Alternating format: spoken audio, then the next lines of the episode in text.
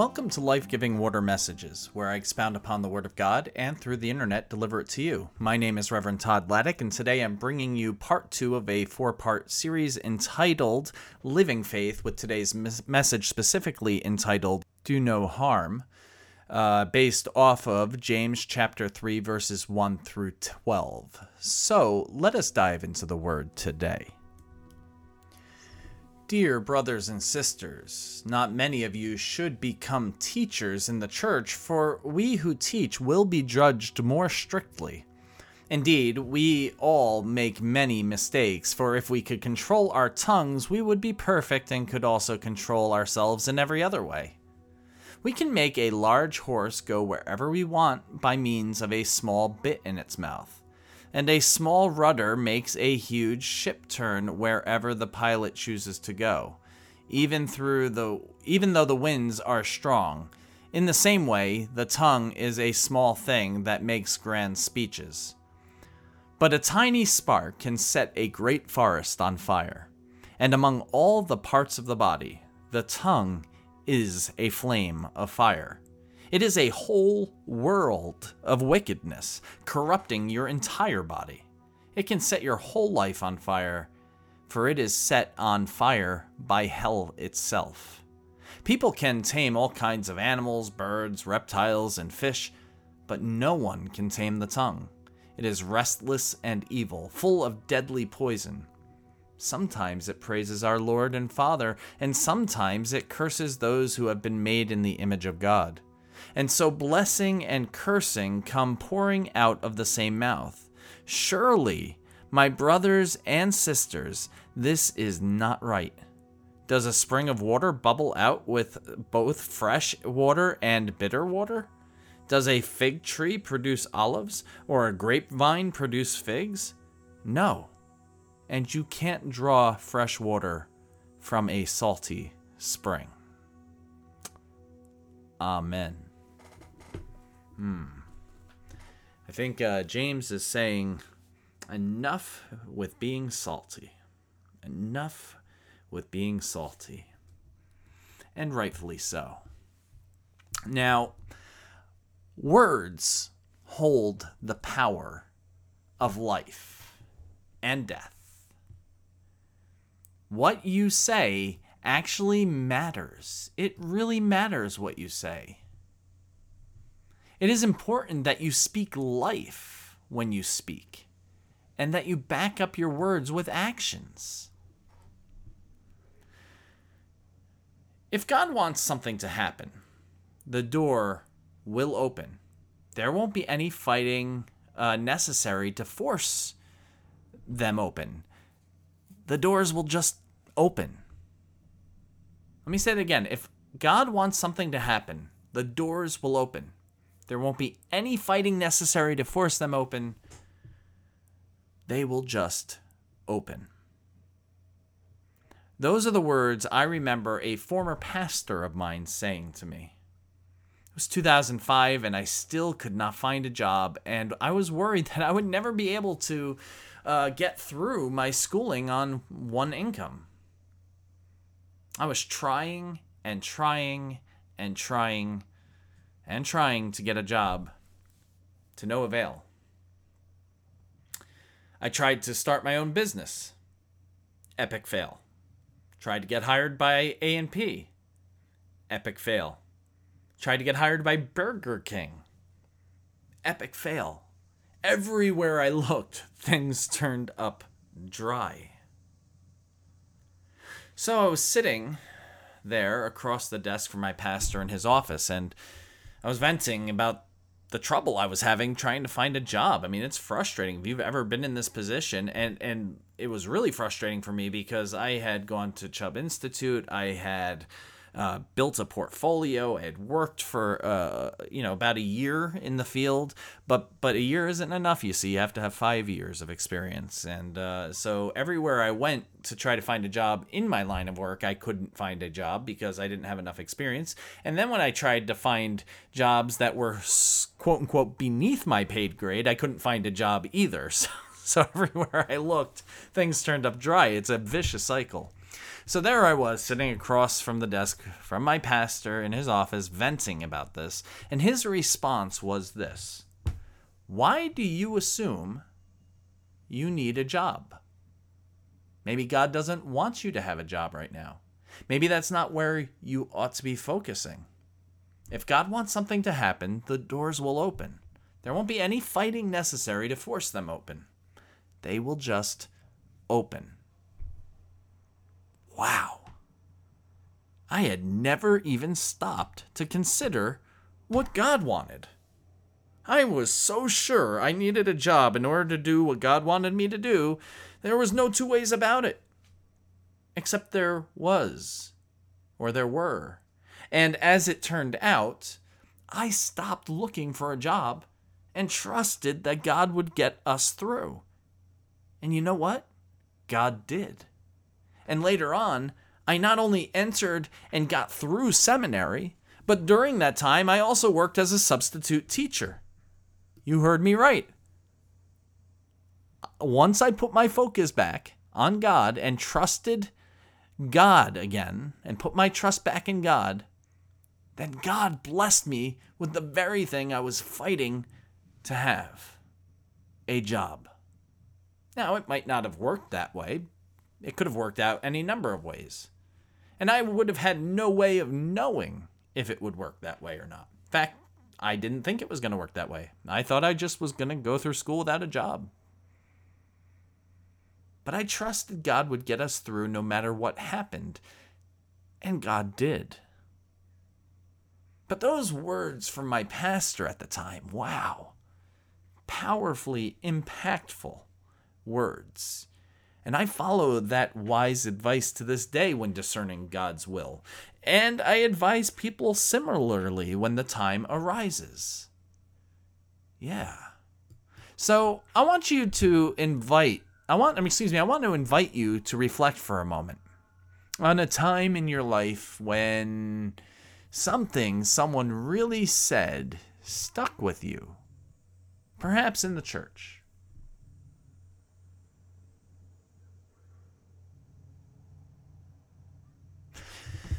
James chapter 3 verses 1 through 4 focuses on the role and responsibility of teachers, specifically uh, Christ- Christian teachers. And what we say about God in public is given a lot of weight. If we, as public figures, are misdirecting people, we are doing harm. So it is important that teachers and preachers try their best in their public ministry of the word. False teaching in churches can do great harm, and it is not a job to be taken lightly. In fact, I'm nervous every time I stand up to preach. Why? Because I take it seriously, because I want to make sure that what I say is faithful to what God teaches us in Scripture and what the church has taught us throughout the past two millennia. When James admonishes not many to become teachers, he is highlighting the importance of humility. We all think we could be great teachers, but how many of us could be great teachers or preachers. Let's be honest, we don't have it all figured out. Not even I have it all figured out. And yes, we will all make mistakes. But if we recognize that what we say matters and the potential harm our words can cause, we can move forward in humility. And this is related to the connection between personal and social holiness we discussed last week. The words we speak as individuals, especially as leaders, do not just stay with us, they have a social impact. And here's the kicker because people know we are Christian. Non Christians look to us as authorities in Christianity. I'll say that again because people know we are Christian. Non Christians look to us as authorities in Christianity. So you may not think you're a teacher, but believe me, when you say you're a Christian to the non Christian, you are a teacher, whether you realize it or not. You don't have to like that, but it is true. To non Christians, You are a Christian leader. You represent Jesus Christ. There should be weight that you're feeling to that. James chapter 3 verses 5 through 12 moves from discussing the speech of teachers to the power of words in general. Because James gets that whether you are a leader in the church or just the average Joe attending, people see you as a Christian. People see Jesus Christ in you. And if you're representing Jesus Christ to be somebody like Tony Soprano, uh, or, you know, go worse from there, then you're probably, you know, probably giving a bad witness to Jesus Christ and causing people to stumble and fall further into sin and possibly bring them to destruction. So words have power. And James uses many analogies to describe this. We can all use our words to wound or kill or to heal. Words are powerful. Many people say they many people say they quote unquote love God but hate the church. Now why do you think that is? Let's be honest. Many people have been hurt by the church. In fact, I know of people who no longer attend my very church that I serve because they've been burned and hurt by it. Not intentionally, but people are people, and sometimes we say and do things that are hurtful. Sometimes we, as Christians, just and just as people, cause harm to others with our words. And sometimes we cause harm because our words and actions or attitudes do not match up with who we say we are. And as James points out, we can praise God on Sunday and then say hurtful things about uh, and two other people, all of whom are made in the very image of that same God we praised the day before. Or we can say things that sound nice and then act in a way that contradicts our words and or simply fails to live up to them. You know, like God is love, but darn it, get out of our country. God says love the foreigner, but not on this day, pal. Turn around right? Like, and that's just one example, common example. Uh, think about all the ways in which we as Christians, even simpler than that, don't live up to who we say we are. For instance, we may say we're Christians, but you know, we're okay with being dishonest at work. Or we may say we're Christian, right? But we don't have a problem telling someone to go, you know where, if we get angry at them. There is a deep sense of hypocrisy because of this very thing. The same mouth should not be both a blessing and a cursing. That the same mouth should not be blessing and cursing at the same time, period. You can't be a, a representative of Jesus Christ and a representative of the devil. You're one or the other. You you can't represent this world and represent God. You've got to pick one or the other. So we should not be blessing or and cursing. You either do one or you do the other. Are you a mouth that's going to bless people or are you a mouth that's going to curse them? Now, John Wesley, the founder of the United Methodist Church, came up with uh, general rules, three of them for that matter, for the people who gathered to work out their salvation. Uh, and th- these rules are actually still in the United Book, uh, United Methodist Book of Discipline today. And the first rule, the first general rule for the people who gathered to work out their salvation, is to do no harm. Do no harm. Now, part of doing no harm is not just our actions towards other people, but also our words, and having our words and actions say the same thing. And Wesley gives examples. For instance, avoid uncharitable or unprofitable conversation. particularly speaking evil of magistrates or ministers. Believe it or not, scripture and Christian theology alike begs respect for leaders. Though we are called to stand up against anyone commanding us to go against God, God first, but we should show respect to people in authority. They've been put there by us and by God. Now, that doesn't mean they always do what they should do. And God deals with them when that happens, as should we. But we should have a general respect for leaders. As our salvation bears fruit or produces goodness in the world, it should change the way we talk about and to people. And we need to pay attention to how we talk in civil, and I stress the word civil, discourse. How we express our opinions and listen to others with different viewpoints. When we simply complain or insult our opponents, it shuts down communication. So let's pause to do this. Consider thinking about the most recent time in your life when tensions were high.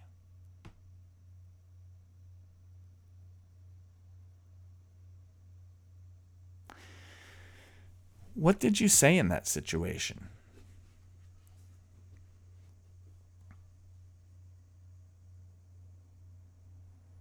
How did your words contribute to the tension or cause harm?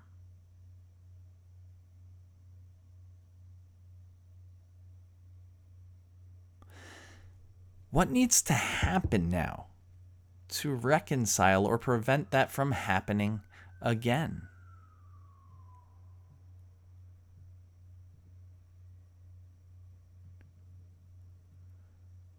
I want to challenge you to think about how others receive your words when you are deciding if and how to express something.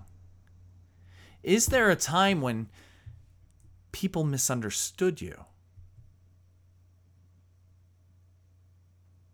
And what is our church known for in our community? Let's get back to the church. What's our church known for in our community? Now, if you're in my community, you can you can answer that question knowing the community that that I'm serving in. In a different community than the one I'm in, uh, ask the question regarding your your faith community. What is our or your church known for in the community?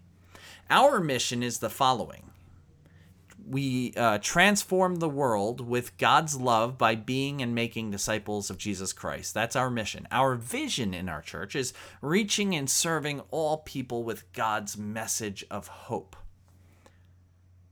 Do we live up to our mission and vision? What is the mission and vision at the church you you you attend? Does your community live up to it?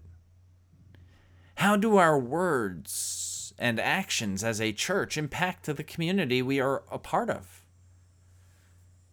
Would the community miss us if we closed? Many people have had bad experiences with the church in the past, which has given them a bad impression of it. The question for us is how can we work to change that? How can we be a community that celebrates who they are in Christ rather than denigrates what the church is because it is not what you prefer it to be? Let me ask that question again. How can we be a community that celebrates who we are in Christ rather than denigrates what the church is because it is not what you prefer it to be? How can we be a community that welcomes people with encouraging words as opposed to negative perceptions? How can we support the current ministries of the church, even if they may look different than what once was? How can we avoid scaring people off with bitterness, gossip, and judgment? Often people like or love Jesus, but hate the church. How many times I hear, well, I'm spiritual, but I don't believe in organized religion. How can we act and speak to be more Christ like? Because the last thing we want is for us to be the reason someone does not come to know Jesus. Amen? Let us avoid that at all costs, and let us continue to do no harm as we do ministry in the name of Jesus Christ our Lord. Amen. Let us pray.